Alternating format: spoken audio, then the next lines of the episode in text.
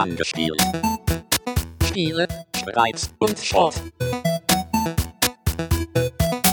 Eine weitere Folge äh, dieses äh, wunderbaren Podcasts, der heute eine Mischung sein soll aus den beiden Dingen, die ich hier tue. Nämlich einerseits geht es um Spiele und wie die sich spielen. Andererseits geht es um Leute, die mit diesen Spielen arbeiten. Also entweder die diese Spiele spielen beruflich oder die diese Spiele machen. Und genau das passiert heute. Und ich freue mich, Konstantin Frick im unglaublich, unglaublichen Podcast-Studio begrüßen zu dürfen. Hallo, guten Abend. Hallo Markus Richter.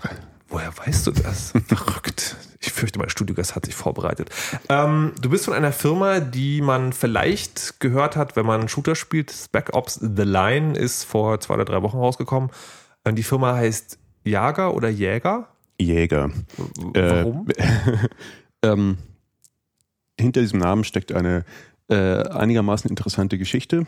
Und zwar äh, haben meine Chefs, also, also die Firmeninhaber, als sie die Firma vor ich nicht, vielen, vielen Jahren gründete, das war noch 99, glaube ich, oder so, mh, haben sie für ihr erstes Spiel einen Namen gesucht und dachten so, es wäre doch toll, wenn wir irgendwas hätten, was irgendwie Englisch wäre, aber, äh, aber vielleicht doch auch ein bisschen Deutsch und haben dann also in einem Englischwörterbuch nach einem Wort gesucht, was äh, eingeenglischt wurde aus dem Deutschen und haben das Wörterbuch von hinten nach vorne durchgeguckt und das erste Wort, auf das sie gestoßen sind, war Jäger.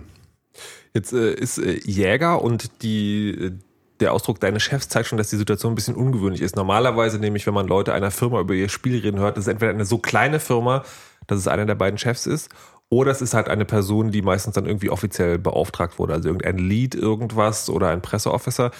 Wir kennen uns jetzt über einen gemeinsamen Bekannten. Ähm, das heißt, du bist tatsächlich einer mitten aus diesem Schwarm von Mitarbeitern. Ungefähr 100 Leute gibt es. Was genau ist da eigentlich deine Aufgabe? Ich bin Programmierer und ähm, arbeite am, äh, an der Gameplay-Programmierung. Das heißt, äh, Steuerung der Spielfigur, äh, die Kamerasysteme, äh, Animationssysteme und dergleichen. Mm, Und ähm, außerdem arbeite ich, äh, oder sagen wir mal, bin ich verantwortlich zu machen für alle Fehler in der Soundprogrammierung. ähm, also es musste halt irgendjemand die Wünsche unseres äh, Sound Departments umsetzen und diese Wünsche waren stellenweise sehr abstrus, aber naja, ich denke, Audiomenschen sind so. Ja, das, äh, ich will dazu jetzt lieber nichts sagen. Und ähm, ja, da habe ich mich also drum kümmern dürfen. Und ja, was halt sonst noch abfiel. Also wir sind auch, äh, ich bin da nicht der einzige Programmierer, wir sind ungefähr 13 oder 14 Leute gewesen für dieses Projekt. Und da hat sich das alles so ein bisschen aufgeteilt. Jeder hat mal ein bisschen bei jedem mit reingeschnuppert, aber jeder hat so auch sein Spezialgebiet. Also das heißt aber im Prinzip hast du den ganzen Code äh, gesehen können zumindest. Ja, ich, ich habe, äh, ich hab, glaube ich, im Laufe der Zeit mal den gesamten Code gesehen. Okay. Äh, Wie ist es? Ist es dann quasi ein, ein- ein Team von Leuten, die, äh, die gleichberechtigt in einem Bällebad sitzen oder ist es irgendwie organisiert oder wie läuft das? Na, die, äh, die Programmierabteilung, also so ungefähr jedes, äh, jedes Department in, in unserer Firma, das ist also das Art Department oder die Level Designer oder die ähm, Animateure. Na, man sagt, glaube ich, es zerrt hier so ein bisschen, ist das normal? Äh, man sagt, glaube ich, Animatoren. Ähm, und ähm, oder sind es doch Animateure? Ich verwechsel das wirklich gern. Es gibt, es gibt die Leute, die, äh, die Leute, die unterhalten Leute und dann gibt es die anderen Leute, die bewegen, äh, die bewegen in Animationssoftware äh, also die ich, Figuren. ich weiß, dass die, äh, dass die Leute mit dem Beachball in der Hand die Animateure sind. Gut, na, Ich dann reden also, die anderen sind dann die Animatoren. genau. Wunderbar. ähm, genau, also jedes dieser, dieser Departments hat halt so einen, einen Chef, ein Lead und ähm, das sind so die Leute, die dirigieren die Aufgaben äh, irgendwie von oben in die Breite rein. Ja. Und äh, innerhalb der verschiedenen Departments ist das dann je nach Bedarf auch nochmal aufgeteilt. Bei uns in der Programmierabteilung gab es halt ähm, für dieses Projekt äh, auch verschiedene, äh, noch kleinere Unterteilungen, das Gameplay Department, ähm, das Performance-Team, was sich darum kümmerte, dass das Spiel gut lief auf allen drei Zielplattformen. Ähm, und äh, das Team, was sich mit der künstlichen Intelligenz beschäftigt hat.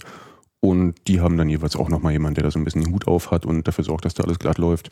Ähm, aber ansonsten war es das auch schon. Das ist jetzt keine super tiefe Hierarchie. Äh, man kann auch gern direkt mit Leuten reden. Ähm, muss da keine langen Dienstwege gehen. Okay. Das hört sich also, also noch äh, sehr human an. Ähm, okay, jetzt bin ich. Es gibt so viel zu fragen. Also die Frage, die ich mir vielleicht später merke, ist, äh, wie das mit der Portierung für verschiedene Systeme ist.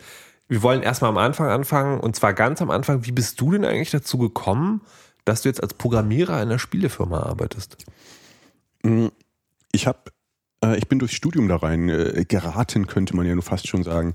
Ähm, ich habe an der äh, damals TFH, heute heißt sie glaube ich Beuth Hochschule, ähm, Medieninformatik studiert.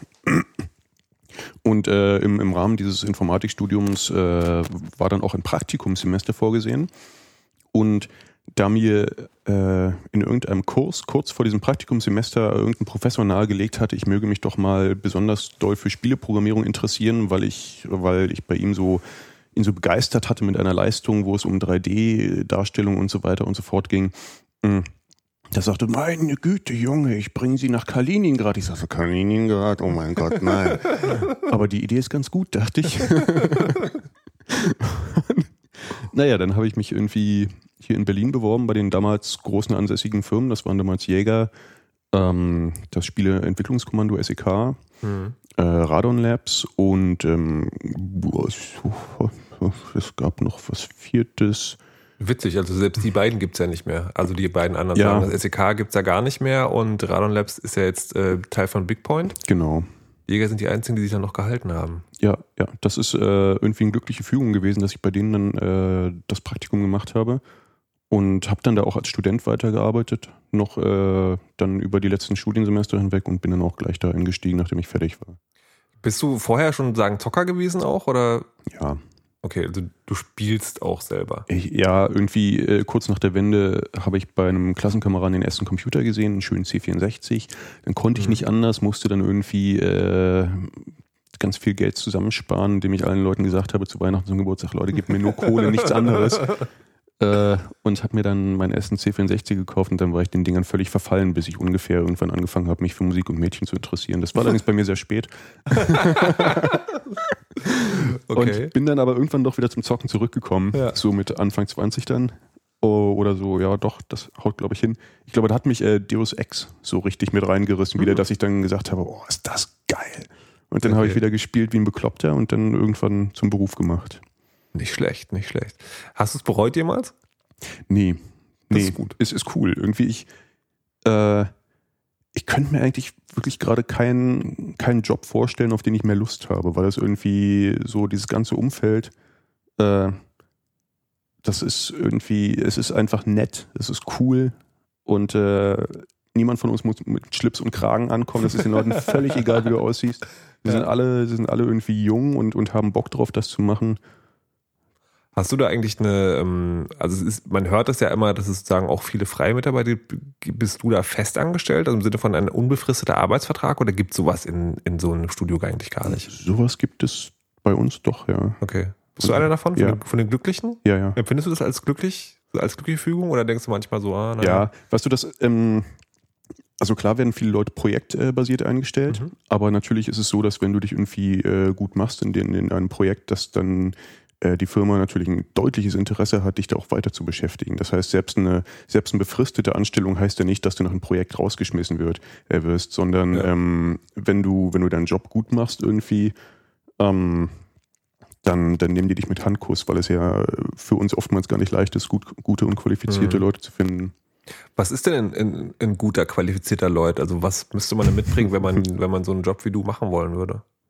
Naja, jetzt in der Programmierabteilung, weiß ich nicht, sollte man programmieren können und äh, Ahnung von Spielen haben und diesen ganzen, so den, ja, 3D-Kram irgendwie. Das ist schon ein bisschen Grundvoraussetzung, um, um, um da reinzugehen und, und vielleicht auch mal ein bisschen selber was in der Richtung schon gemacht haben. Ja. Ich glaube, in den anderen Departments sind die Anforderungen da wieder völlig anders. Das kann ich dir aber nicht so nee, richtig nee, das ist, sagen. das ist klar, aber also bei dir sagen, nicht nur generell programmieren können, sondern auch schon in der Richtung was gemacht haben. Ja, das ist auf jeden Fall von Vorteil. Also okay. Also Spieleprogrammierung ist, glaube ich, schon ein relativ spezielles Gebiet. Ja. Das nimmt zwar viel von, von allen anderen äh, Sachen in sich ein, mhm. ähm, aber, aber kombiniert es dann doch auf eine, sagen wir mal, etwas äh, merkwürdige Weise.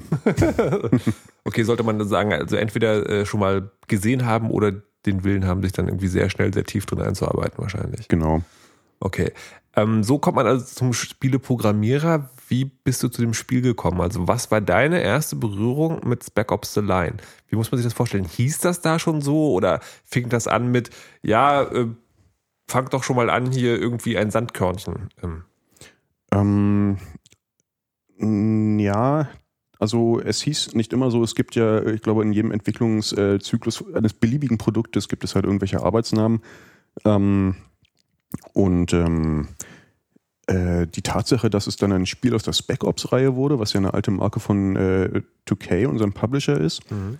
ähm, das war so ein bisschen deren Idee, so aus welchen Gründen auch immer. So äh, haben die diese Marke wiederbelebt, sind damit also an uns herangetreten, nachdem wir den, ich glaube, wir hatten ihnen irgendwann mal einen Pitch gezeigt oder so, also quasi eine Projektidee von uns vorgestellt und bei denen beworben für, äh, für ein Projekt. Ähm, und ähm, dann kamen die an und sagten so, ja, ist cool, was ihr macht irgendwie und wir haben Vertrauen darin, dass ihr das schafft. Aber wir hätten hier diese Marke, äh, passt auf, macht doch mal ein bisschen was in der Richtung.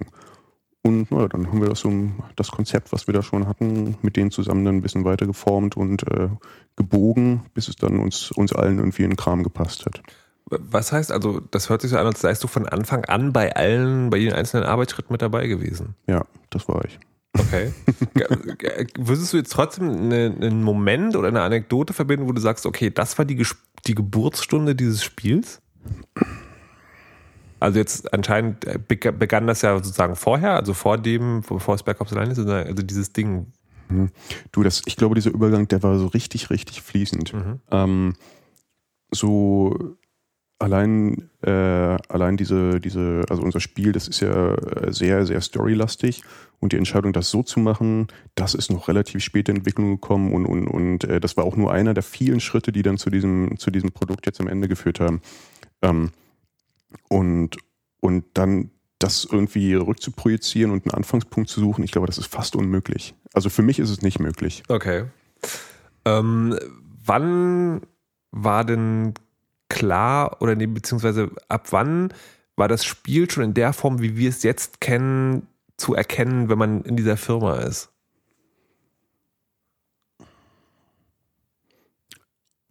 Also nicht in der finalen Qualität Nee, nee, und sicherlich nicht bugfrei, äh, das ganz und gar nicht. Äh, würde ich denken, ja, vielleicht ein gutes Jahr. Okay. Also im Sinne von, ich meine schon so im Sinne von, dass man erkennen konnte, dass, äh, dass da soll es mal hinauf, weil das fragen sich natürlich sozusagen viele Spiele immer, man sieht Jahre vorher schon Screenshots und wilde Ja. Versprechungen und sowas. Ja, also vielleicht, äh, vielleicht könnte man auch zwei Jahre sagen. Mhm. Ähm, das war halt, wie gesagt, so, so im Groben der Zeitraum, in dem das nochmal alles ein bisschen umgestrickt wurde. Wenn, ähm, du erinnerst dich vielleicht, ich glaube, irgendwie auf der äh, irgendwie MTV irgendwas Games Geschichte oder sowas 2009, da wurde Spec Ops, glaube ich, irgendwann Weihnachten 2009, VGA Games hieß es, glaube ich. Mhm. Oder, ach, keine Ahnung, mir egal. Ja. Ähm, Irgendwelche Awards. ja, irgendwas. Ähm, da wurde das irgendwie im Dezember, ich glaube, es war 2009, wurde es das erste Mal der Öffentlichkeit gezeigt. Und da war es schon natürlich, das Setting stimmte, das Ja. war in Dubai, äh, es war halt ein Cover-Based Shooter und es war ziemlich, ähm, ziemlich finster von der Stimmung her irgendwie. Aber dann wurde gesagt, so, okay, pass mal auf, wir gehen jetzt nochmal runter vom Radar, wir machen das jetzt mal richtig. okay. Und äh, ich glaube, das hat sich echt gelohnt, weil, weil das, wofür wir in den Reviews jetzt richtig gut wegkommen, ist immer die Story. Hm. Das ist immer dieses, dieses, diese erwachsene Herangehensweise an diese Problematik. Ähm, und und äh, die Spielmechanik, also alles, was, was sozusagen den spielerischen Teil dabei ausmacht, da sind sich alle Leute relativ einig, dass es zwar, ähm, dass es zwar gut funktioniert und, und dass es, äh, sagen wir mal, es ist gute Hausmannskost, Mhm. aber es, aber es äh, revolutioniert, revolu es Meinten Sie revolutioniert revolutioniert das. Genre? Ähm, ähm, ja. Äh, witzig. Jetzt hast du schon äh, meine, meine fiese, kritische, investigative Frage von, von nachher vorweggenommen. Das finde ich total gemein. Na, mach doch noch. Ähm, bleiben, wir, bleiben wir noch mal ein bisschen in, in diesem Entstehungsprozess. Äh, ab wann kann man so ein Spiel spielen? Also tatsächlich sagen, oder will man das überhaupt? Man kann es sehr früh schon spielen. Also Prototypenentwicklung dauert gar nicht so lang. Mhm. Ähm, wir hatten auch den Vorteil, dass wir mit der, mit der Unreal 3 Engine das ganze Ding aufgezogen haben. Die ist ja nun schon ein sehr äh, fertiges Softwarekonstrukt Mhm. irgendwie, mit dem man sehr leicht äh, anfangen kann, wirklich schon, schon äh, Level prototypisch zusammenzubauen. Ähm, und deshalb war bei uns schon sehr, sehr früh was zu sehen. Was, was, das ist überhaupt eine spannende Frage. Dieses, man sieht es ja, viele Spiele äh, basieren halt auf irgendeiner Engine, also irgendwie Frost Engine oder Cry Engine oder Mhm. halt Unreal Tournament Engine, Mhm. äh, Unreal Engine meine ich. Was genau heißt das? Ähm, das klingt ja, so wie du es jetzt gerade erzählt hast, so wie, also die Programmierer sitzen einfach noch rum, weil eine gute Spielefirma braucht Programmierer. ähm, wahrscheinlich nicht, aber was genau heißt es, wenn ein Spiel mit einer Engine gebaut wird? Ähm, ja, das ist, das ist ein weites Feld. Äh, Ich versuche mal, das irgendwie möglichst, möglichst knapp wiederzugeben. Mm. Also was eine Engine ist, das kann ich vielleicht mal kurz umreißen irgendwie. Mhm. Das ist sozusagen das, das äh, technische Grundkonstrukt eines Spiels. Das ist sozusagen der Code, der dafür sorgt, dass, äh, dass diese dreidimensionale oder meist dreidimensionale Welt irgendwie auf dem Bildschirm erscheint. Ähm, dass die Objekte, die man dort sieht, halt äh, so mehr oder weniger farbenfroh sind, wie man sie erkennt, dass man in dieser Welt irgendetwas machen kann. Ähm, das ist aber auch der Code wiederum, der dafür sorgt, dass man Multiplayer-Spiele machen kann, dass man Menüs darstellen kann, dass, äh, dass äh, die Daten von der Disk gelesen werden können. Also das ist äh, dieser Engine ist sozusagen das, das allumfassende Gerüst, mit dem, mit dem das Spiel überhaupt äh, stattfinden kann. Und auf dieser Engine äh, setzt man dann sozusagen eine Spielidee auf, in, indem man dann bestimmte Spielmechanismen programmieren lässt ähm, und äh, die Welten sich so zusammenstückelt, wie man sie gern hätte. Ähm, und ja, so entsteht dann nach und nach mit äh, mühevoller Kleinarbeit äh, so ein, ein Spiel. Und als Programmierer hat man dann doch schon reichlich zu tun, besonders wenn man so verrückte Designer hat, die immer so verrückte Einfälle haben. Es ist dann, äh, also man kennt es ja, manche Spiele sind, sind moddable. Also quasi, Mhm. die kommen raus und dann kann, dann können die Community kann dann irgendwie entweder selber Level zusammenstecken aus Standardbausteinen oder manchmal auch sozusagen das ganze Spiel verändern. Ist das sozusagen so vergleichbar, dass man sagt, also so eine Engine ist ein Grundgerüst, was erstmal alles mitbringt, aber um es zu einem eigenen Spiel zu machen, muss man da sozusagen das tunen? Ja, das kann man, das kann man, das ist eigentlich ganz gut zusammengefasst. Bei der Unreal Engine und, und auch bei der, bei der Cry Engine ist es ja so, die werden sozusagen ausgeliefert immer nach einem Zustand, mit dem gerade entweder Epic Games, was ja also was der Hersteller der Unreal Engine ist, ähm, wenn die gerade ein Spiel rausbringen, dann kann man als Entwickler sozusagen auch, äh, auch quasi mehr oder weniger den Zustand äh, äh, zum Erscheinen dieses Spiels, äh, also den Zustand dieser Engine zum Erscheinen dieses Spiels haben. Das heißt, die teilen alle ihre Entwicklung. Aber wenn man halt ein bisschen was anderes machen möchte, äh, dann muss man natürlich trotzdem wieder sehr, sehr vieles neu anfangen. Okay. Was ist das Krasseste, was ihr sozusagen da noch äh, angestellt habt mit dieser Engine, deiner Meinung nach? Hm, was ist denn das Krasseste? Also zum Beispiel, was ja in der Öffentlichkeit, äh, also was mit, womit dieses Spiel beworben wurde, ist ja, das ist ein Shooter in Dubai in der Wüste, aber in so einer Ruinenstadt. Und ab und zu gibt es so Szenen, wo, äh, wo der Sand eine Rolle spielt. Also der ist eh allgegenwärtig mit Stürmen und der ist überall reingeflogen. Manchmal so kann man eine Fensterscheibe zerschießen und äh, dann fällt, fällt so Sand auf die Gegner und begräbt die unter sich. Netter Effekt. Und ähm, wenn man sozusagen, also wenn man diese, wenn man die, die, die Werbung fürs Spiel sieht oder sagen, wie es kommuniziert wird, denkt man so, aha, der Sand, das haben die bestimmt selber programmiert. Ist das sozusagen so eine Sache? Oder ist, sind das gar nicht diese großen Dinge, die man da selber reinbaut? Das ist eine gute Frage. Also, ich weiß nicht so, also dieser Sand ist, ähm, das ist so eine Mischung aus vielen kleinen Sachen, die zusammengekommen sind, um Mhm. dann, um dann diese verschiedenen Effekte, diese, diese Sandlawinen oder oder manchmal kann man ja zum Beispiel auch in Ventilatoren-Schächte schießen und dann fällt Sand runter und, und all das. Das sind sozusagen alles verschiedene Sachen, an denen ziemlich viele Leute gearbeitet haben, um das so zu machen. Das ist schon, das ist jetzt nichts, was, was so eine Engine natürlich irgendwie äh, out of the box kann, sondern dazu muss man schon ein bisschen was investieren. Ähm, was haben wir denn noch so? Ja, weißt du, der Witz ist, wir haben diese Engine wirklich ziemlich, ziemlich geschunden. Ähm, denn eigentlich, eigentlich muss man sagen, die ist halt schon ein bisschen veraltet. Das, das, das ist irgendwie allgemein bekannt. Die Leute sagen schon immer, ja, das ist der typische Unreal 3-Look und so weiter. Mhm. Man erkennt das auch immer daran, dass Texturen matschig nachladen und dann erst nach einer gewissen Zeit scharf sind. Mhm. Ähm, das ist da halt so. Damit muss man leben. Das kann man ein bisschen verbessern oder, oder es einfach so lassen, je nachdem, wie viel Zeit man dafür hat. Und ähm, wir mussten ziemlich viel Zeit darauf investieren, ähm, das Spiel äh, so aussehen zu lassen, wie es das tut. Das kriegst du nicht hin, wenn du einfach nur so irgendwie was machst, Mhm. sondern wir mussten wirklich äh, noch viel im Code optimieren, dass der auf allen Plattformen äh, so aussieht, wie er das jetzt tut, also dass die, das Spiel so aussieht. Die Plattformen sind halt nicht, äh, nicht gleich stark. Mhm. Ähm, und die haben jeweils verschiedene Stärken und Schwächen. Es gibt da bei der einen Plattform hast du halt ein bisschen stärkere äh, Speicherbegrenzung, bei der anderen ist irgendwie äh, vielleicht die Rechenleistung nicht ganz so krass oder sie ist sehr schwer zu kontrollieren, die Rechenleistung, die vielleicht in einer, die vielleicht da ist, aber, aber halt schwer nutzbar ist. Sprichst du jetzt gerade von der PS3? Ähm, ja. Okay. ja, das ist wirklich, das ist ein. Das ist ein spannender Punkt, das habe ich mich nicht mehr gefragt. Ähm, die PS3 wird ja, ähm, hat ja diesen, oh Gott, wie heißt das? Irgendwie so ein Multiprozessorteil, irgendwie, wo acht Kerne drin sind. Ja, die Cell-CPU, genau. Genau, die Cell-CPU und ähm, ich kenne das sozusagen nur immer aus Hacker-Perspektive, die also immer dieses, dieses System aufmachen wollen, dann nutzen wollen, um irgendwie andere Dinge zu machen. Hm. Und von der puren Kraft ist es halt total krass, hat man so den Eindruck. Ähm, aber ich habe mich genau mal gefragt, so inwiefern man das nutzen kann, wenn man dann nicht nur für diese eine Plattform programmiert, Ja. sondern für alle. Es ist schon, es- das, das ist eine ziemliche Herausforderung. Deshalb haben wir zum Beispiel eine eigene Abteilung, die sich nur mit solchen Fragen beschäftigt. Ähm, und man muss stellenweise halt ein bisschen Kompromisse eingehen und darunter leiden dann unter Umständen auch die anderen Plattformen, weil, äh, weil es ansonsten zum einen den Workflow sehr, sehr schwierig gestalten würde, wenn man dann irgendwann anfangen würde, das Spiel für die eine Plattform ein bisschen anders zu machen als für alle Mhm. anderen. Mhm. Entsprechend kommt man dann wieder auf den kleinsten gemeinsamen Nenner zurück. Ja. Ähm, und äh, es ist, ja, es ist erschwert wirklich einiges, aber weißt du, äh, es ist auch immer eine schöne Tüftelarbeit. Das kann auch Spaß machen. Die passt daraus so. Ist es eigentlich so, dass es, äh, dass es eine Referenzplattform gibt? Also im Sinne von, das Spiel läuft auf dieser und wird dann portiert? Oder gibt es so ein, so ein, so ein abstraktes Code-Konstrukt Spiel, wo dann noch die jeweiligen äh, PC, Xbox, PS3-Dinge dran geflanscht werden? Ja, genau das gibt es. Also, Okay.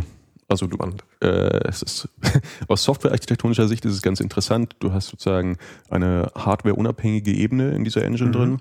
Und dann werden bestimmte Bereiche halt über, über äh, Schnittstellen angesprochen und die enden dann in absolut hardware-spezifischen äh, Implementationen. Verrückt. Jetzt ist es ja so, ähm, wenn man jetzt wieder von der puren Rechenleistung äh, angeht, ist also mein Stand, der PC kann derzeit am meisten, Mhm. ähm, wenn er gerade aktuell, also wenn er eine aktuelle, eine aktuelle Ja. Maschine ist. Ja. Kann man das überhaupt ausnutzen mit so einem Spiel, das sozusagen auf drei Plattformen funktionieren muss? Oder ist es da so, dass man wirklich sagen muss, ja, also ihr könnt zwar die Regler rechts unten stellen, aber da ginge noch mehr, wenn man es dahingehend optimiert hätte. Das ginge auf jeden Fall. Man könnte, man könnte auf dem PC äh, viel mehr liefern, als man auf den, auf den Konsolen kann. Mhm. Das siehst du ja zum Beispiel an, ähm, an Crytek, Mhm. die halt mit äh, Crysis 2, glaube ich, ein Spiel rausgebracht haben, was irgendwie schon gut aussah und auf allen drei Plattformen lief. Aber im Vergleich zu dem, was sie davor gemacht haben, Crysis, was ein PC-Only-Titel war, der ja technisch wirklich brillant war. Das Ding sah unglaublich gut aus für seine Zeit und sieht Mhm. eigentlich immer noch, also es wird Ja. immer noch gerne als Benchmark benutzt, glaube ich. Ähm, da war sozusagen der Sprung vom Vorgänger, äh, ich glaube, das war Far Cry zu Crysis, war richtig gewaltig. Mhm. Und dann der Sprung aber von Crysis zu Crysis 2, der war dann mehr so, ja, auf dem PC hat man höher aufgelöste Texturen. Mhm. Ähm, und ansonsten müssen sich an, an genau die gleichen Beschränkungen halten, die alle anderen auch haben, nämlich äh, entweder sehr detaillierte Schlauchlevel, weil man halt nicht immer so viel Sachen im Speicher halten kann, Ja. oder weniger detaillierte große Level. Das kann man Okay. halt nicht anders machen. Man muss einen Trade-off machen und genauso funktioniert der. Das zu sagen, also da muss man, muss die, diese abstrakte Maschine, die, also das abstrakte Spiel, was diesem Code-Level funktioniert, das muss dann sozusagen in der Hinsicht schon gleich funktionieren. Mhm. Sonst wäre es zu hoher Aufwand. Genau. Okay, jetzt hast du, ähm, äh, also vor der Portierung ist ja erstmal das ganze Ding fertig gemacht. Jetzt hast du schon mehrmals durchblicken lassen, dass es Leute gibt, die zum Programmieren kommen und sagen, du kannst du uns mal und deine Andeutungen hörten sich an wie auf den Kopf stellen mit den Beinen wackeln. Was genau passiert da? Ähm, ja, ähm, das gibt so, so verschiedene Methoden, mit denen, also äh, mit Hilfe derer man in so einer Firma arbeiten kann. Und wir, also, also Spieleentwicklung ist, eine, ist, ein, ist ein Prozess, der, der, der sehr viel auf, ähm, auf Probieren basiert. Das heißt, man muss sehr, sehr viel iterieren. Also immer wieder, immer wieder probieren, gucken, ist das, was, was sich irgendein Designer gerade ausgedacht hat, ist das gut oder ist es nicht gut? Und wenn das nicht gut ist, dann muss es neu gemacht werden. Und wenn es gut ist, dann muss es richtig gemacht werden. Ähm, und da gibt es halt so verschiedene, äh, man nennt das dann Vorgehensmodelle und wir benutzen oder haben so eine Abwandlung eines Modells namens Scrum benutzt. Ähm, der Kern dieses Modells ist so, dass man sich halt so in, in, in so einer Art äh, Taskforces, also in Teams zusammenschließt, ähm, die Teams beinhalten alle Leute, die du brauchst, um irgendwas fertig zu bauen. Ähm, wenn also, wenn zum Beispiel die, die Leute, die das Spiel so auf einer abstrakten Ebene entwerfen, die jetzt zum Beispiel sagen, wir brauchen ein Deckungssystem. Man muss auf Knopfdruck irgendwo hinter etwas in Deckung gehen können. Und dann kann man sich da drin bewegen und dann kann man da oben raus und an der Seite vorbeischießen und so. Sowas wollen wir haben. Dann wird es halt runtergebrochen auf verschiedene Aufgaben, die nötig sind, um das zu implementieren. Und dann packst du dir ein Team zusammen. Das sind dann selbstverständlich Programmierer. Dann gehören dazu ähm, Animatoren. Das war doch das Wort. ne? ja. Ähm, dann gehören dazu noch äh, Game Designer, die sich damit beschäftigen, wie dann letztendlich die Steuerung dafür funktionieren Mhm. soll irgendwie. Ähm, und dann hast du vielleicht noch irgendwelche Leute, die, die so Interface-Design machen, also Grafiker, damit dann entsprechende Hinweise auf dem Bildschirm erscheinen können und so weiter und so fort. Dann hast du sozusagen so ein Team von, von entsprechend allen Leuten, die du brauchst. Die setzen sich dann hin und äh, hacken dann da was aus. Mhm. Und dann haben sie eine gewisse Zeit dafür, die sagen, wie lange sie brauchen werden. Da muss man ein bisschen abschätzen und Luft mit dem Daumen irgendwie vergleichen, Okay. um mal zu gucken, wie weit man kommt in einer gewissen Zeit. Und ähm, ja, also das ist sozusagen das, das Vorgehen. Das heißt, es ist grundsätzlich nicht so, dass irgendwer ankommt und sagt, so pass mal auf, ich habe mir hier was vollkommen Verrücktes ausgedacht. Also es ist vielmehr so, dass irgendwer ankommt, pass mal auf, wir brauchen dieses Feature, Ja. setzt euch mal zusammen und überlegt euch, wie ihr das hinkriegt. Mhm. Und dann machen wir das. Okay. Und, Und- was, aber was ist da sozusagen die, die verrückteste Idee, die untergekommen ist? Witzigerweise ist zu dem Zeitpunkt, wo man sie als Programmierer bekommt, ich glaube, als Programmierer ist man ein erzkonservativer Mensch, was, was, äh, was irgendwas, also so Änderungen am laufenden System angeht. Ja. Denn es läuft ja. Und mit Ja, allem, was man verändert, handelt man sich wirklich nur Fehler ein. Das ist einfach so. Das, das, das, das ist einfach so, das muss man akzeptieren. Ja. Man muss halt damit leben, dass man die Fehler irgendwann ausbügeln muss. Ähm, und entsprechend war jede Idee, mit der ich irgendwie im Laufe meiner Zeit dort konfrontiert wurde, für mich erstmal verrückt. Und äh, ich fand das immer alles nur mäßig gut, aber wenn ich dann. aber sobald ich mich mehr als 30 Sekunden damit beschäftigt habe, Ja, okay, verstehe. dachte ich so, oh ja, das ist cool. Ich habe ähm, ich hab mit einem Designer äh, über ziemlich langen Zeitraum zusammengearbeitet. Wir saßen direkt nebeneinander Mhm. und konnten uns dann wirklich gut austauschen. Und das, das war eine richtig super fruchtbare Arbeit mit dem. Also mit dem zusammen wurde das Kamerasystem entwickelt, mit dem zusammen wurden verschiedene andere Features irgendwie im Spiel entwickelt. Und ähm, das war so großartig. So, wir beiden waren irgendwie so in so ein Tag-Team. Es hat richtig Spaß gemacht. Wenn das funktioniert, dann sind die, die verrückten Ideen gerade am liebsten. Ja. Die findest du am Anfang wirklich blöd, Ja, aber dann ja, denkst du, okay. Mann, das ist geil. Und dann kommst du mit irgendwas, womit dann der Designer nicht gerechnet hätte. Und dann sagt er so, oh ja, das ist geil, aber kannst du das nicht so machen? Dann denkst du wieder, Mann, leck mich doch am Arsch, aber dann machst du es halt. Okay. ja. Ähm, also, das hört sich also nach einer äh, jetzt nicht super, super lockeren, also ich stelle mir vor, dass es da schon noch ein bisschen Druck gibt, ähm, aber zumindest entspannten Arbeitsatmosphäre an. Äh, das heißt, es ist auch nicht so, wenn du jetzt so, also weil du der Programmierer bist, darfst du nicht sagen, wenn dir irgendwas missfällt, was eigentlich nicht dein Aufgabengebiet ist. Nee, das muss ich sogar. Okay. Also, weil es gibt ja, es gibt einfach irgendwo gibt es Grenzen, was Implement, also was Machbarkeiten angeht. Mhm. Und dann muss man sagen, was, wenn man merkt, dass irgendwas nicht geht, dann muss man das halt möglichst frühzeitig Mhm. sagen, damit das dann wieder zurückgeschossen werden kann an die Leute, die es ursprünglich haben Okay. wollten. Ja, aber was ich meinte, ist sozusagen, ähm, möglicherweise, also man spielt dieses Spiel auch oder sieht zumindest, was es ist und denkt so, okay, das ist jetzt aber, also keine Ahnung, Pupsbeispiel, äh, das ist aber voll die hässliche Farbe in dem Menü. Das ist sozusagen, das hat nichts mit dir zu tun, das ist auch keine, kein, das muss auch nicht extra implementiert werden, ähm, aber du hast da trotzdem eine Meinung zu. Und gerade bei kreativen äh, Vorgehensweisen kann ich mir vorstellen, dass man dann auch eine starke Meinung zu hat, gerade wenn man selber damit beschäftigt ist. Kann man sowas kommunizieren oder ist dann eher Klappe halten angesagt, weil dafür ist man halt nicht zuständig? Ich glaube, es gibt keinen, der einem da verbietet, irgendwas zu sagen. Mhm. Also, und ich denke, wenn man irgendwas begründen kann, weshalb man irgendwie empfindet, dass diese Farbe da scheiße ist und, Mhm. das, und wenn man eine bessere Farbe vorschlagen kann, dann äh, stößt das zumindest bei uns garantiert Ja. auf taube Ohren. Also das ähm, Warte, du hast gerade gesagt, stimmt garantiert taube Ohren? Äh. du meintest nicht. ja. also ich glaube, ich hatte da irgendwie noch so nicht zwischengenuschelt, aber Ah, das könnte okay, ich mir auch nur eingebildet haben. Okay. Also man kann auf jeden Fall äh, das sagen. Das hört sich, äh, also um das mal zusammenzufassen, das ist schon ein cooler Arbeitgeber irgendwie auch. ja. Also ich meine, das musst du jetzt natürlich sagen, aber Äh, äh, geht das auch schlimmer? Also kann, kann man es auch, also hast oder hast du anderes auch schon erlebt woanders? Ich habe nie woanders gearbeitet. Okay. Also Glücklicher. Sehr schön. ähm, ja klar, habe ich irgendwie mal ein bisschen nebenbei Geld verdient, aber das ist ja eine ganz andere Kiste. Mhm. Deshalb kann ich das nicht so sagen. Ich habe, also man, man hört natürlich vieles. Es gibt ja auch so brancheninterne Websites und Magazine Ja. und so. Und wenn du da halt liest, dann denkst du manchmal so, boah, gut, würde schon noch ein bisschen besser gehen an einigen Punkten als bei uns, aber oftmals denkst du vielmehr so, oder denke ich mir so, Ja. Ist schon gut so.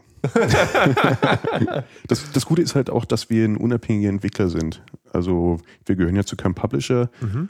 Ähm, und also das hat seine Vor- und seine Nachteile. Ja. Die Nachteile liegen ganz klar auf der Hand, dass man nämlich sich immer wieder um Aufträge bewerben muss. Mhm. Ähm, der Vorteil ist aber auch, dass man schon noch ein bisschen mehr sein eigenes Ding machen kann, im gewissen Rahmen.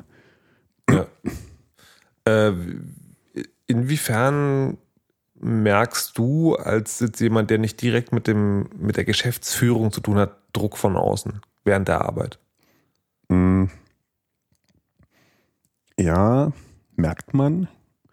Und man, man merkt das schon ziemlich doll, weil, also der Druck ist wirklich ziemlich hoch stellenweise so. Da kann, da kann man nicht, nicht beschönigen irgendwie. Ja. So, also es gibt halt Termine, die müssen eingehalten werden und Termine sind üblicherweise zu knapp. Mhm. Ähm, das heißt, man schiebt oft Überstunden und dergleichen und hat auch wirklich oftmals tierischen Psychodruck. So, was ist, wenn ich das nicht hinkriege? Was mache ich dann? Ah, meistens geht's dann. Und wenn es dann nicht geht, dann findet man meistens auch eine Lösung drumherum. Und äh, umso erschreckender finde ich es immer zu erfahren, wie sehr noch gefiltert wird von dem, was wir abbekommen. Also was noch eigentlich reinkommt Mhm. an, äh, an E-Mail-Verkehr und so weiter und so fort. Und wir kriegen, also die wir sozusagen dann ein bisschen die Arbeit erledigen, die, die, das Handwerk. Ähm, wir kriegen wirklich nur einen kleinen Teil dessen mit. Das ist manchmal ein bisschen erschreckend, aber es ist auch gut zu wissen, dass es so funktioniert. Okay. Jetzt ist ja, ähm, also ich habe gehört, das heißt Crunch Time, wenn es sozusagen wirklich hart wird Ja. in so einem Projekt. Äh, wie lange ist die oder ist die eigentlich von Anfang an? Ähm, also unsere letzte Crunch-Time war gefühlt acht Monate lang. Wow. So, weil das, das war dann der Punkt, ab dem wir gesagt haben, wir müssen übrigens demnächst mal das Spiel rausbringen. Oder äh, ja, und da waren die Bug-Datenbanken noch ziemlich unübersichtlich. und äh, naja, dann, dann ging es halt los. Dann musste irgendwie wirklich von vorn bis hinten äh, eigentlich immer nur durchgeknüppelt werden. Das hat keinen Spaß gemacht und es ist eigentlich auch nicht gut. Das ist so eine Erfahrung, die wir, die wir äh, jetzt so gemacht haben, die wir hoffentlich beim nächsten äh, Projekt dann irgendwie besser, Mhm. besser machen und das auch durchsetzen können gegen, gegenüber dem Auftraggeber. Das ist halt, ähm, äh, also so, so meines Eindrucks nach irgendwie echt nichts bringt, wenn du so lange äh, so viel Dampf im Kessel hast, weil ähm, du dann irgendwann zum, zum Elefanten im Porzellanladen wirst. Also Mhm. Wir hatten das äh, an einigen Stellen recht heftig gehabt. So, es gab so einen bestimmten Bereich, der war sehr verbuggt, da mussten wir sehr viel dran machen. Und ähm, wann immer wir irgendwas daran gefixt haben, hast du dich umgeguckt und hast gesehen, irgendwie am nächsten Tag oder zwei Tage später, wenn das dann äh, von der äh, Testabteilung zurückkam, so, ja, jetzt ist aber was anderes kaputt Mhm. gegangen. Das ging ewig hin und her. Das war wirklich, das hat überhaupt keinen Spaß mehr gemacht. Mhm. ähm, und das konnten wir, ja, das konnten wir zum Glück dann noch irgendwie drehen, aber das hat schon echt, das hat Nerven gekostet. Hast du Blizzard-Spiele gespielt? Äh, ja, vor Jahren. Weil äh, das ist ja sagen, also eine der Firmen, die ja ganz groß sind, dieses äh, It's done when it's done Prinzip zu fahren. Hm. Hast du, also kannst du es sagen, dann beurteilen, äh, wie viel das noch bringt, wenn man im Prinzip sich unendlich viel Zeit nimmt und sagt, wir bringen das wirklich erst raus, wenn wir, wenn wir wollen? Weil ich verm- vermute, das können ja die wenigsten sich leisten. Ja, So, das heißt, Genau. man muss irgendwann so ein Ding, dass man sagt, oh, irgendwann ist das Geld alle für die Produktion, dann muss es halt einfach raus. ja, ja, ich glaube, dass das kann fürchterlich schief gehen. Ähm, also man braucht einen gewissen Druck, man braucht auch jemanden von außen, denke ich, der aufpasst. Ähm, denn also Entwickler sind natürlich so ein bisschen, sind so ein bisschen verliebt in das, was sie machen, Mhm. in das Produkt und wollen es immer noch schöner und besser machen. Ja. Und äh, also ich, ich könnte dir jetzt tausend Stellen äh, allein im Code nennen, wo ich denke so, meine Güte, das hätten wir besser machen können. Mhm. Irgendwie, das, das hätte performanter sein können, das hätte leichter wartbar sein können irgendwie äh, und zig Sachen und, und ähm, ich bin mehr als sicher, dass ich nicht der Einzige in der Firma bin, dem das so geht. Ähm, aber dann würde das Produkt halt nie rauskommen. Das, ist, Mhm. das hast du ja bei Duke Nukem gesehen. Das ist erst rausgekommen, als dann, äh, ich glaube, es war auch okay, äh, das übernommen hat und gesagt hat, pass auf, wir machen das jetzt einfach fertig. Ja, ja, ja. Okay. Ähm, wie ist das am Tag des Release? Also ich, Geil. Der, der, ich wollte gerade sagen, der, der gemeinsame Bekannte ähm, ha- hat erzählt, dass du dich auf, in einem äh, gemeinsam geteilten äh, sozialen Netzwerk angehört hast, wie jemand, dessen Kind gerade heiratet. Ist es ein Gefühl, umschreibst das? Ja, es trifft es eigentlich ganz gut. Das irgendwie, ähm, ja, doch. So stelle ich mir das vor, wenn mein nicht vorhandenes Kind heiratet. Mhm. Ähm, das war schon ziemlich großartig. Das war ein bisschen getrübt, weil, äh, weil einige von uns, ähm, darunter auch die Programmierabteilung, halt noch weiterarbeiten muss, äh, musste an dem, weil mit dem Release ist das, das Projekt ja nicht abgeschlossen, Mhm. sondern du musst halt für Patches weiterarbeiten, du arbeitest für Updates. Ähm, und äh, entsprechend konnten wir uns da mal ein bisschen feiern erlauben, aber dann, dann ging es halt doch wieder an die Arbeit irgendwie. Aber es fühlte sich schon verdammt gut an, so irgendwie so lange Jahre in irgendwas reingesteckt zu haben. Ähm, und dann plötzlich steht es im Laden. Das ist geil. An, an dem Tag, wo es in Deutschland äh, released wurde, bin ich auch mit Kollegen zusammen äh, in, in ein Computerspiele-Fachgeschäft an der Frankfurter Allee gefahren. Ja. Dann sind wir da rein und haben unser eigenes Spiel gekauft, einfach nur, weil wir es konnten. Ach, echt? Ja. Ja. Wir haben schon Freiexemplare bekommen und alles, aber ja. irgendwie es musste sein. Man musste im Laden sein und das Ding vom Verkäufer bekommen und dann erst dann fühlte es sich real an. ja, ja, okay, verstehe. Ähm, spielt man das dann selber überhaupt noch? Ich habe es einmal durchgespielt. Es hat mir auch Spaß gemacht, weil ich, ich war ganz überrascht und, und glücklich. Sieht, ist, ist das dann anders? Also kann man dann nochmal so einen Schritt zurücktreten und tatsächlich einfach das Spiel spielen? Ich musste mich, ja, also nee, es ist schon mächtig an. Also ich musste mich echt total darauf konzentrieren, das nicht so zu spielen, wie ich es immer gespielt habe, wenn ich irgendeinen Bug fixen musste oder Mhm. ein Feature getestet habe. Ja. ähm, weil dann rennt man halt rum und macht nur das Nötigste. Äh, und, und ich musste mich immer wieder anhalten, langsam zu gehen, mich umzugucken, irgendwie mir einige Sachen anzugucken, die ich bisher immer ignoriert habe, einfach nur, weil ich Automatismen natürlich entwickelt habe und dran vorbeirennen würde. Ja. Also du konntest quasi jetzt die, die Arbeit der anderen Leute, musstest du dir Ja. sagen, auch mal angucken. Ja, ja, genau. Waren die gut? Äh, ich, ich bin zufrieden. Okay, sehr, sehr schön. zufrieden. Aber lass uns doch mal, ähm, ich weiß nicht, also wie, wie erfolgversprechend das ist, aber lass uns doch einfach mal über das Spiel unterhalten, so als wäre es einfach ein Spiel, was du gespielt hättest. Mhm. Ähm, Oh. ja, ähm, wo du es gerade so erzählst, finde ich es eigentlich nicht unspannend. Ähm, die Geschichte ist ja die, also genau, wenn man das Spiel sozusagen ähm, kommt und das nur hört, was so außen so rumposaunt wird, dann äh, hat man zwei Sachen Schirm. Das eine ist die Geschichte dem Sand, die hatten wir schon, ja, also irgendwie so zerrüttetes Dubai. Das andere ist, das ist zwar ein Military-Shooter, aber er erzählt eine erwachsene Geschichte. Also so nicht das Standardklischee vom, vom patriotischen US-Soldaten ähm, soll da soll da geschehen, sondern das soll halt ein bisschen ein bisschen ja, erwachsener. Ich glaube, erwachsener ist das Wort, was mir jetzt nur noch einfällt. Ähm, Auch ein bisschen kritischer, denke ich. kritischer. Ja, guter Stichpunkt. Das ist nämlich etwas, was versprochen wurde und meiner Meinung nach nicht eingelöst wurde. Mhm. Ähm, erzähl mal kurz die Geschichte am Anfang. Du meinst den Anfang des Spiels? Genau. Ähm, also die, die Vorgeschichte des Spiels ist, ähm, dass Dubai in sehr naher Zukunft äh, heimgesucht wurde von, von fürchterlich äh, starken und äh, kataklysmischen Sandstürmen. Und ähm, dann haben sich so, nachdem das immer Dollar wurde, halt die Leute, die es sich erlauben und leisten konnten, haben sich abgesetzt aus der Stadt, die dann absehbar dem Untergang geweiht war. Mm. Und haben halt äh, die Leute, die sich nicht leisten können, derer es, glaube ich, in Dubai irgendwas wie 80 oder 90 Prozent sind, ähm, dann halt zurückgelassen und sich selbst überlassen. Und ähm, wie es der Zufall so wollte, befand sich gerade auf dem Rückweg aus Afghanistan ähm, die 33. Kompanie unter Leitung von Colonel John Conrad, ähm, also auf dem Heimweg von Afghanistan nach Hause. Und die haben dann gesagt, so pass mal auf, der Colonel Conrad hat das gesagt, so meine Güte, ich bin so ein gutherziger und, und ein äh, dienstbeflissener Typ so. Ich äh, frage jetzt meine Jungs, ob die mitmachen und dann desertieren wir alle und reiten nach Dubai ein, statt nach äh, Hause zurückzukehren und evakuieren die Stadt. Mhm. So, ganz schönes Ding eigentlich. Und nur leider sind sie bei diesem Versuch äh, von einem besonders großen Sandsturm mittendrin überrascht worden.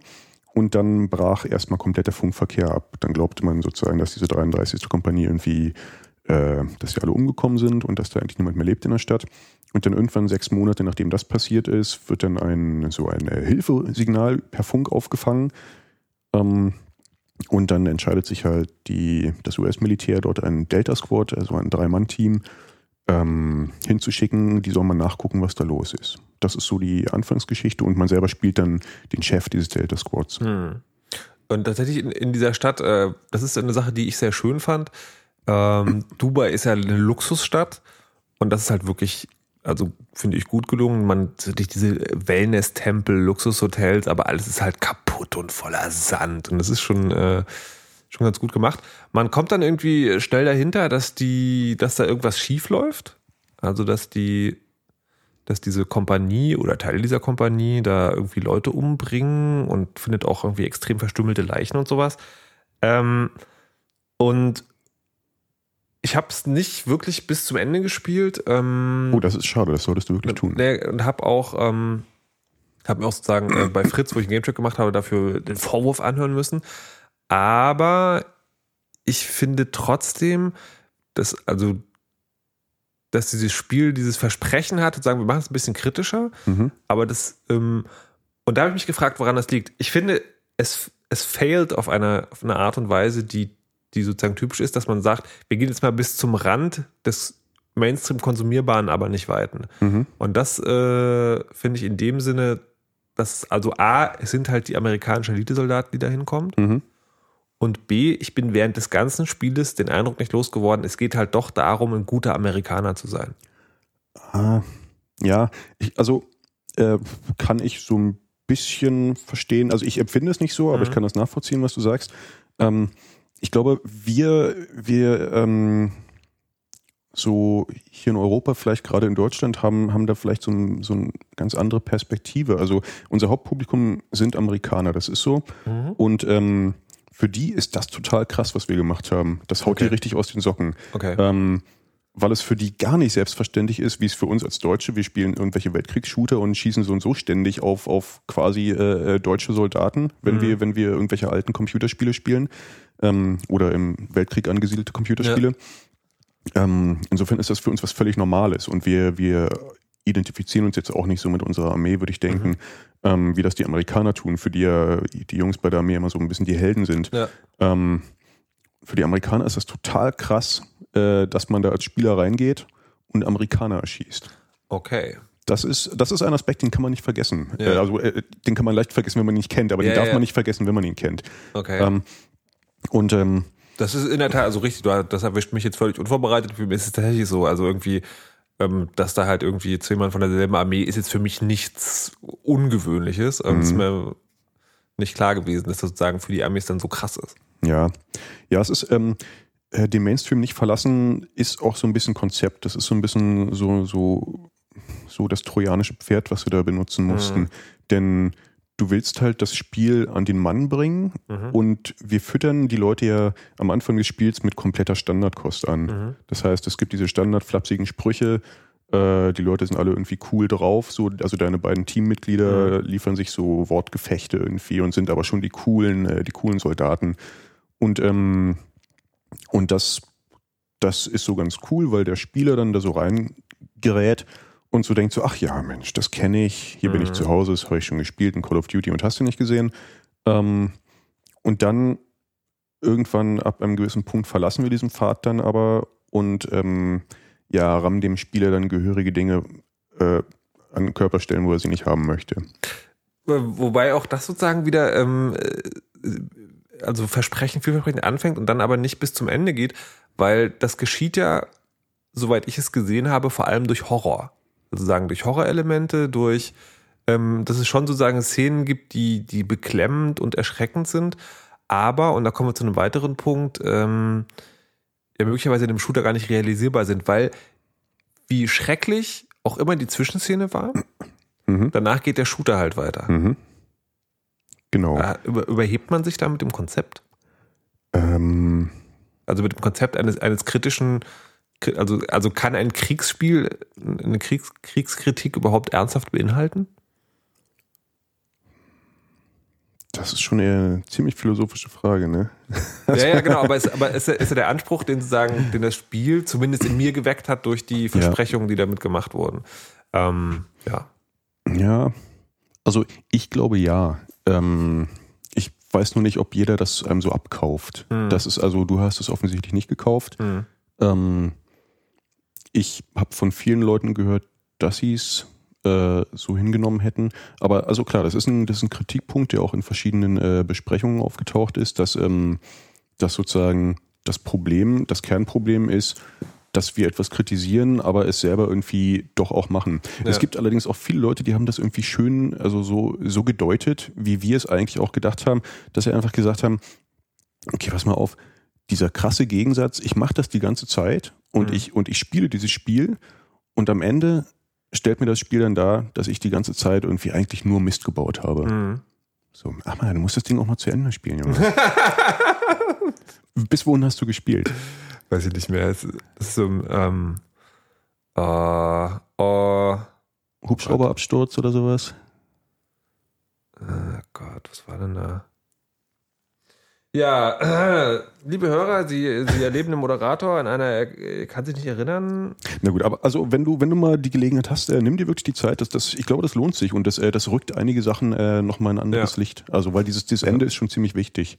Okay, ja, aber das ist, aber, naja, das ist halt das Ding sozusagen, ähm, was ich finde, also es ist jetzt das ein Standardding, ähm, das muss halt früher geschehen, also sagen, weil sich aufs Ende zurückzuziehen ist halt so ein bisschen, das kann man halt gut bei einem Film machen, wo es einen Twist gibt, Mhm. aber in einem Spiel, wo man halt möglicherweise eine zweistellige Anzahl von Stunden investiert, finde ich es immer eher schwierig, wenn dann erst die Nachricht kommt. Ich muss aber trotzdem sagen, äh, bevor das jetzt zu negativ klingt, dass, ähm, dass ich von Spec Ops The Line durchaus angetan war, im Sinne von, äh, ich bin halt eh skeptisch, was so eine Sache angeht. Ich mag Military Shooter sowieso gar nicht eigentlich. Mhm. Ähm, und von da ist es gerade das Beste am Markt. Also ich glaube, da ist noch viel Luft nach oben, gerade aus dem Bereich sozusagen, ähm, also das, was ich vorhin schon angedeutet hatte, ich finde, da ist halt viel über, da läuft viel über Horror und wenig über Empathie. Ähm, und aber es ist, also es ist um Klassen besser als jedes Call of Duty oder Battlefield. Mhm. Das ist auf jeden Fall schon mal total korrekt. Ja, finde ich auch, danke. ähm, ähm, mm, mm, mm. also wie gesagt, wenn ihr die Finger rankommt, spielt es mal. Die, die, die andere Sache sozusagen, wo du selber am Anfang schon angedeutet hattest, dass, äh, dass man da sagen könnte, okay, ja, da kann man noch mal dran meckern, ist ja das, das Spielerische selber. Mhm. Ähm, das ist also irgendwie eine der Stellen, die mir, also zwei Dinge sind mir deutlich in Erinnerung geblieben. Das eine ist, äh, die KI ist nicht sonderlich clever. Ich habe es mehrfach gehabt. Naja, also Hm? die Geschäfte sozusagen sind, er hat gerade komisch geguckt, das habt ihr nicht gesehen. ähm, es ist mir halt mehrfach passiert, dass äh, einer meiner beiden Kompagnons mitten im Freien stand und Rücken an Rücken mitten im Gegner, die quasi irgendwo hingeballert haben. Und dann hat man so, nee, das wäre wahrscheinlich nicht so passiert. ähm, und, ähm, und das ist halt ein, wie hast, wie hast du es genannt? Cover, Cover-Based? Cover-based, ja. Genau, Cover-Based Shooter.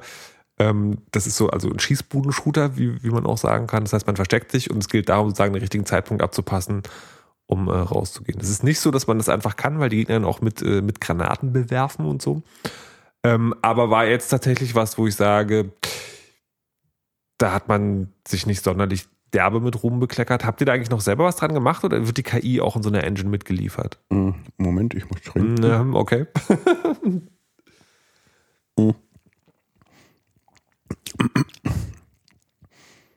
Ähm, die KI wird da nicht mitgeliefert. Mhm. Also die ist schon äh, auf unserem Mist gewachsen. Mhm. Ähm, wobei, also ich finde sie jetzt gar nicht so schlecht, wie du es dargestellt hast. nee, ähm, Aber sind diese Szenen nicht untergekommen? also man muss dazu sagen, ähm, also ja, auf jeden Mhm. Fall, aber unsere KI ist auch super wenig geskriptet. Also wenn du irgendeinen, irgendeinen modernen Shooter nimmst, Mhm. äh, dann ist eigentlich alles, was du siehst, von vorn bis hinten durchgeskriptet. Das Okay. heißt, äh, die Leute haben sowas von, von minimaler Bewegungsfreiheit, die Gegner. Ähm, und das ist bei uns halt nicht der Fall. Denen wird gesagt, behaltet euch mal bevorzugt hier vielleicht in diesem Gebiet von 30 mal 40 Metern auf und Mhm. macht dann. Ja. So. Und das, ähm, das hat den Vorteil, dass es sich interessanter spielt, wenn man bestimmte Sachen wiederholt. Ja. Ähm, es hat aber auch den Nachteil, dass natürlich so eine generische KI dann manchmal auch ein bisschen dumm aussieht. Das ist Okay. so. Damit muss man, damit muss man, glaube ich, derzeit noch leben, weil die, weil die Technik noch nicht viel mehr hergibt. Mhm. Also die, äh, sowas ist sehr rechenintensiv. Mhm. Ähm, und äh, tja, dann muss man halt einen Kompromiss eingehen. Das, Okay. das ist für einige Leute ist das dann irgendwie ein echtes Problem. Andere Leute sagen, naja, ich kenne es halt nicht anders von Ja, irgendwelchen ja, Spielen. also es ist, äh, genau, es ist halt so ein Ding, ja, ist halt so. Genau. Und äh, ja, da wird sich aber, ich, ich bin da äh, sehr zuversichtlich, dass sich da so in naher Zukunft äh, Mhm. mit, mit, äh, mit äh, sich bessernder Hardware, mit steigender Rechenleistung, mehr Speicher auch, ähm, dass da viel zu erwarten ist. Wenn KI und Animationssysteme richtig gut zusammenspielen, dass das kann ein Augenschmaus werden. Okay, da wird dann irgendwann der Punkt geben, wo die Spieler sich beschweren, weil die Gegner zu clever sind, meinst du? Ja. Okay. Ähm, und das andere, was mir deutlich in Erinnerung ist, wo ich meckern möchte, ist, ähm, man kann die, die Leute ja heilen. Also die, wenn die Mhm. irgendwie angeschossen werden, kann man entweder dem anderen sagen, ähm, hier heil den mal, oder man kann selber hingehen. Mhm. Ähm, generell funktioniert dieses Kommandosystem, finde ich, gar nicht so schlecht. Es ist halt nicht super detailliert, sondern man kann eigentlich so immer sagen, so hier greif mal an oder wirf mal irgendwie äh, Nebelgranate oder irgendwas, was Sicht verhindert. Ähm, also so eine schöne Mischung aus die Dynamik aufrechterhalten und trotzdem diese irgendwie kontrollieren können, diese Leute. Mhm. Ähm, aber es gab eine Szene, wo äh, der Typ daneben, also da niederlag, in einer Deckung Mhm. und ich dahin wollte, um ihn zu heilen und natürlich vorher in die Deckung gehen wollte, bevor ich ihn heile. Mhm. Deckung gehen ist A, heilen ist A. Hat leider zuerst geheilt, bin dann erschossen worden. ist sowas, äh, sind so eine Situation unvermeidbar oder ist das so ein Punkt, wo man sagt, ach fuck, das hätten wir doch bedenken sollen? Ähm, naja, du hast eine gewisse Anzahl äh, von, von Knöpfen am Controller und die kannst du benutzen und da musst du halt alles Mögliche irgendwie raufmachen und zwar so, dass es sich möglichst flüssig und intuitiv anfühlt. Ähm, dass manche äh, Aktionen irgendwie in Deckung gehen und Kontextaktionen ausführen, ähm, auf der gleichen Taste, nämlich A liegen. Ähm, das ist dann, das ist bekannt, dass es Probleme verursacht. Mhm. Ich kann mich auch erinnern, dass wir da verschiedene Sachen probiert haben. Ähm, und das ist, sagen wir mal, von all den Sachen, die, die so halbwegs funktionieren, immer noch die beste gewesen. Das haben tatsächlich, das haben Okay. tatsächlich Tests ergeben. Ja. Ähm, also klar, es gibt sicherlich noch irgendwelche coolen Tricks, wie man das noch besser machen kann, Mhm. aber ähm, dazu sind wir dann nicht gekommen. Okay, also du würdest, äh, du würdest selber auch, also es klang ja schon an, du würdest also auch sagen, irgendwie Geschichte geil und Rest noch Luft nach oben. Luft nach oben auf jeden Fall. Das ist, äh, man hat immer Luft nach oben, äh, was, was, was Umsetzung, technische Mhm. Umsetzung angeht. Und jetzt komme ich zu dem wirklich spannenden Teil und der ist, äh, dein Kind hat geheiratet und dann kommen Leute und sagen so, ja, nee, aber der Knopf an der Hose hat mir nicht gefallen. Wie ist das?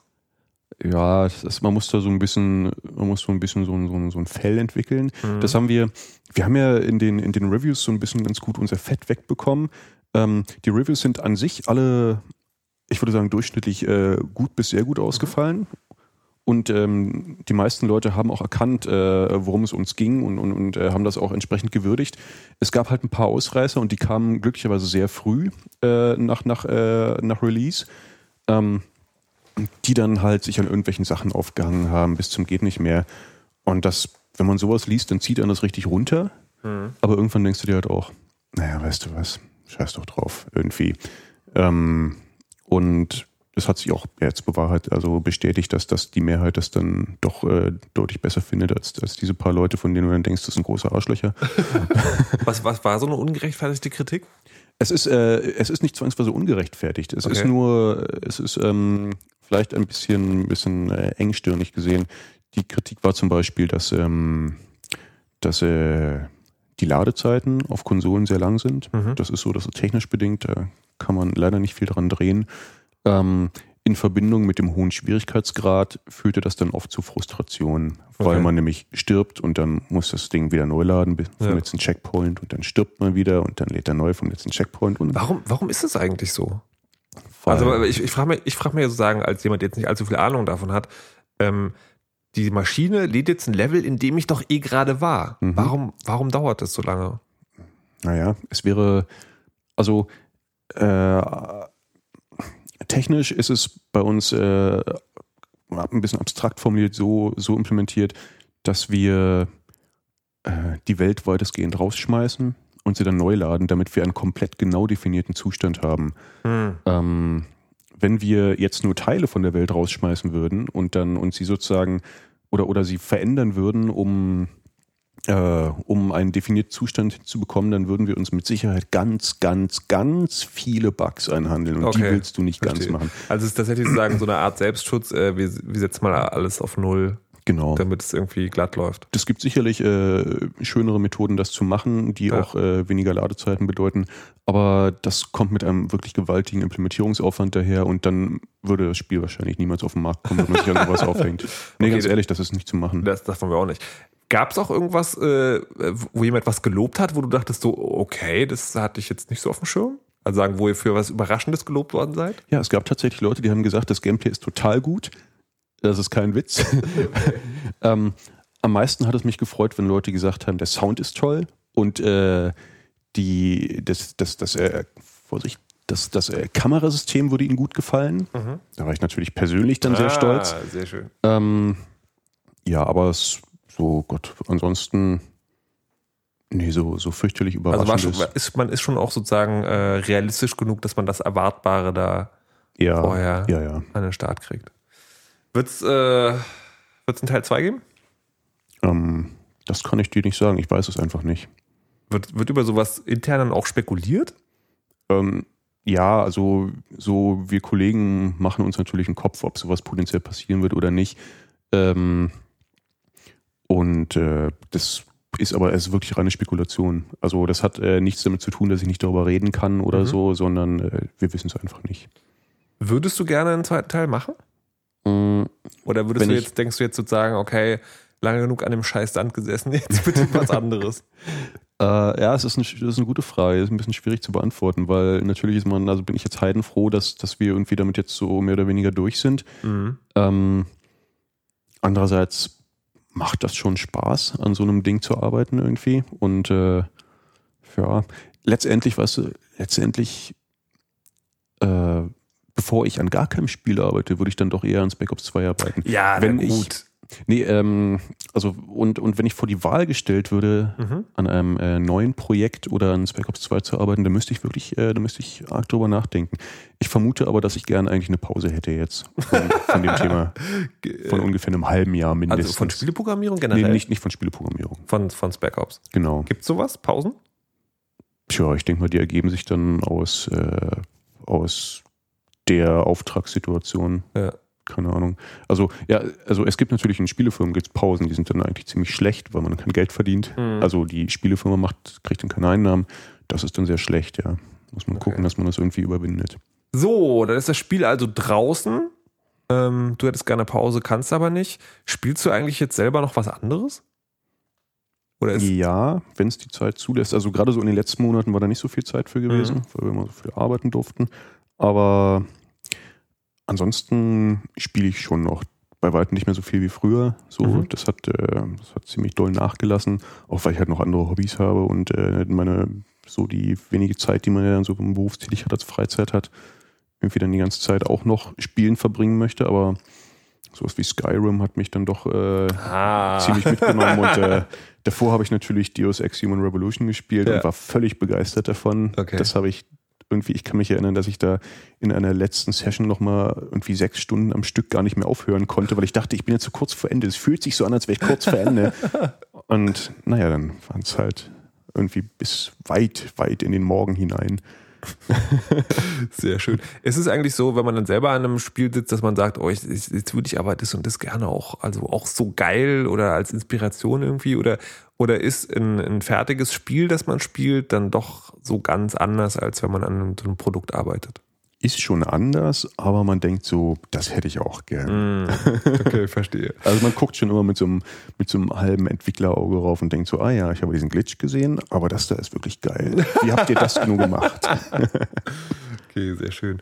Ähm, ich würde jetzt tatsächlich gerne zum Ende kommen und zwar zum Standardende von Angespielt. Das Standardende von Angespielt ist normalerweise, dass Leute hier sitzen und, äh, und sagen, wie viel sie für das Spiel zahlen würden. Also es gibt hier keine Sterne, keine Prozentzahlen und keine irgendwie Grafik Daumen hoch, sondern wie viel äh, ist man auf jeden Fall bereit für das, für das Spiel auszugeben oder beziehungsweise ab welchem Preis lohnt es sich auf jeden Fall zuzuschlagen. Hm.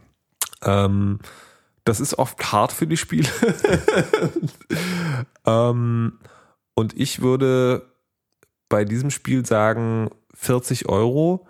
Ähm, aus dem schlicht und einfachen Grund, weil äh, das Voll, also dieses Vollpreisding ist immer so eine Sache.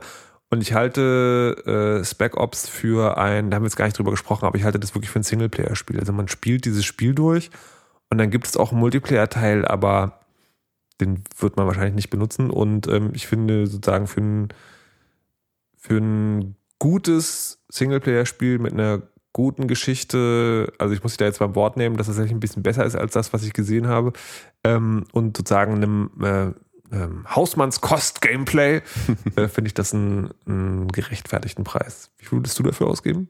Ähm, ich habe da letztlich drüber nachgedacht. Ich habe so mit Kollegen drüber geredet. Mhm. Ähm, so, ob, ob ein Vollpreis von für Konsolen halt 55 oder 60 Euro irgendwie gerechtfertigt ist. Ähm, und so, also die erste, so das erste, was ich so gedacht habe, war irgendwie, nee, ist ganz schön viel Geld dafür, dass man da irgendwie, sagen wir mal, sechs bis acht Stunden Singleplayer-Erlebnis hat und dann, Mhm. und dann halt noch, wenn man möchte, unbedingt einen Multiplayer spielen kann.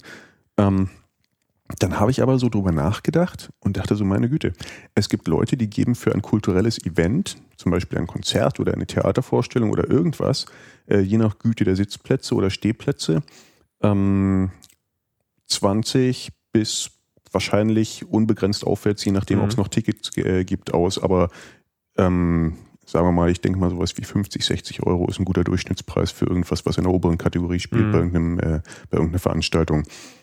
Und da haben sie was für, sagen wir mal, zwei bis vier Stunden, je nachdem, was das nur für ein Act oder, Ja. oder für ein Stück ist. Ähm, und insofern, glaube ich, liegen wir eigentlich mit dem Vollpreis für so ein Computerspiel ganz gut. Dass, äh, dass man selber so ein bisschen das anders empfindet, das kenne ich auch selber. Mhm. Ich, äh, ich kaufe mir auch gern Spiele, wenn sie dann irgendwann günstiger geworden sind. Ja. Ähm, auch weil ich es nicht so eilig habe, jetzt irgendwie ein super neu herausgekommenes Spiel unbedingt gleich spielen zu müssen. Mm.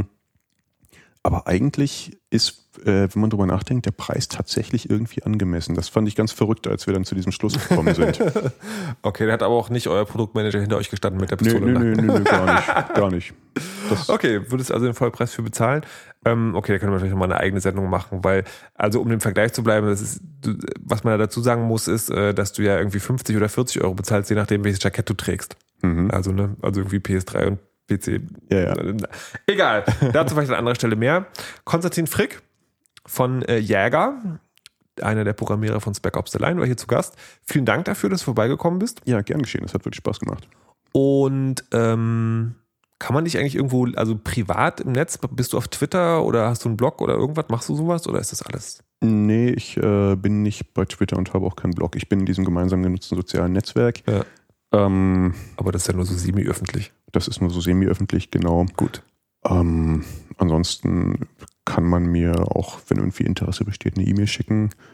Ähm, kann ich hier meine E-Mail-Adresse sagen? Macht ihr das in diesem, äh, in diesem Rahmen? Also normalerweise würde ich sagen, schreibt Kommentare unter dem Blogpost. Ja, das Ähm, könnt ihr auch gerne machen. Genau. Und dann leite ich nochmal nicht weiter. Die sind Ja. aber auch öffentlich einsehbar. Ja, ja, wunderbar, dann machen wir das so. So machen wir das. Mhm. Dann vielen Dank nochmal fürs Vorbeikommen. Gerne. Und, äh, viel Spaß beim nächsten Spiel. Danke.